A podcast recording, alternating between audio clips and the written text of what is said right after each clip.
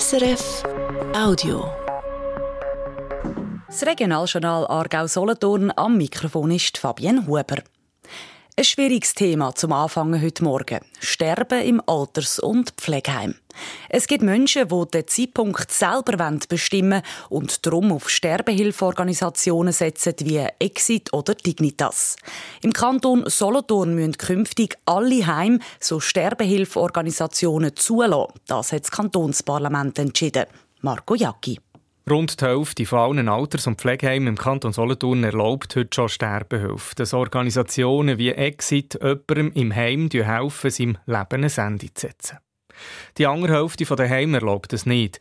Wenn dort jemand Sterbehilfe in Anspruch nehmen von Dignitas zum Beispiel, dann muss er in ein anderes Heim zügeln oder in ein Hotelzimmer gehen. Das ist ein Stress für die todkranken Leute. Unwürdig, haben auch gefunden im Parlament. Die Menschen sollen dort dürfen sterben, wo sie sich wohlfühlen.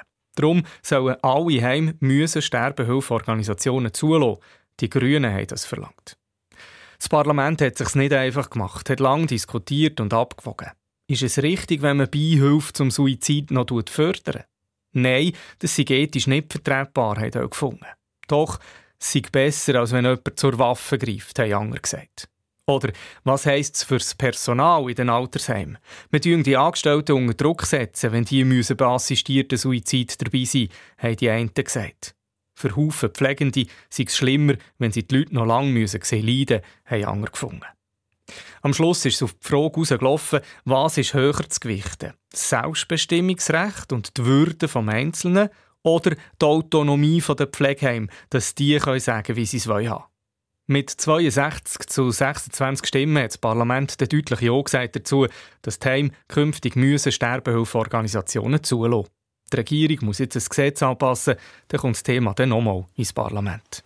Im Aargau ist es so wie im Moment noch die Solothurn. Da können die Alters- und Pflegeheime selber entscheiden, ob sie Sterbehilfe zulassen Eine Pflicht, dass die Heime Sterbehilfe zulassen gibt es unter anderem schon im Wallis oder in Neuenburg.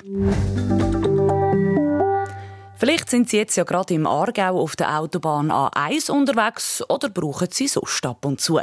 Jetzt wird dann auf einer längeren Strecke von der A1 gebaut, und zwar zwischen der Verzweigung Wickertal und Aarau Ost.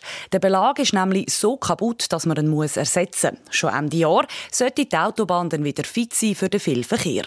Langt die Zeit für die grosse Bauerei und gibt es Stau? Christian Büchli hat nachgefragt. Rund 100.000 Fahrzeuge sind jeden Tag auf der Autobahnstrecke unterwegs. Jetzt gibt es auf gut 15 Kilometer einen neuen Autobahnbelag zwischen Oftringen und Hunzenschwil und zwar auf allen Fahrspuren und auf dem Pannenstreifen. Der Abschnitt von der Autobahn A1 hat man zuletzt vor 20 Jahren neu gemacht.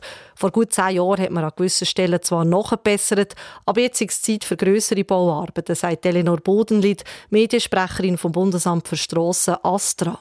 Wir rechnen bei einem Porenasphalt, das ist ein Porenasphalt, der dort liegt, ungefähr 10 bis 15 Jahre Lebensdauer.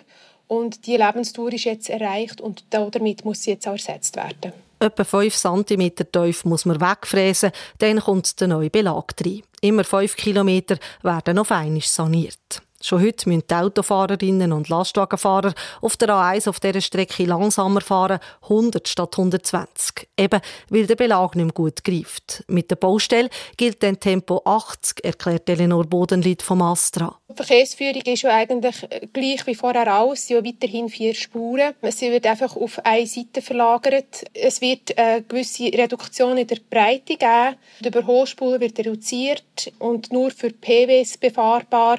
Es wird aber klar signalisiert, warum.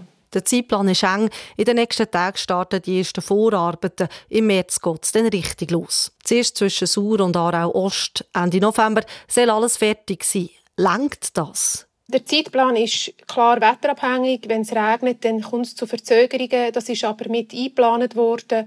Wir haben das ausgerechnet und das lenkt ja. Geschafft wird an sechs statt fünf Tagen, auch am Samstag. Man muss mit Verkehrsbehinderungen rechnen und gewisse Rastplätze sind weg der Baustellen dynamisch zu. Jetzt noch zu der Wetterprognose von SRF Meteo. Heute ist es bewölkt und ab und zu regnet es. Temperaturen sind mild. Solothurn mit bis zu 9 Grad, Dornach und Rheinfelden 10 Grad. Das war ein Podcast von SRF.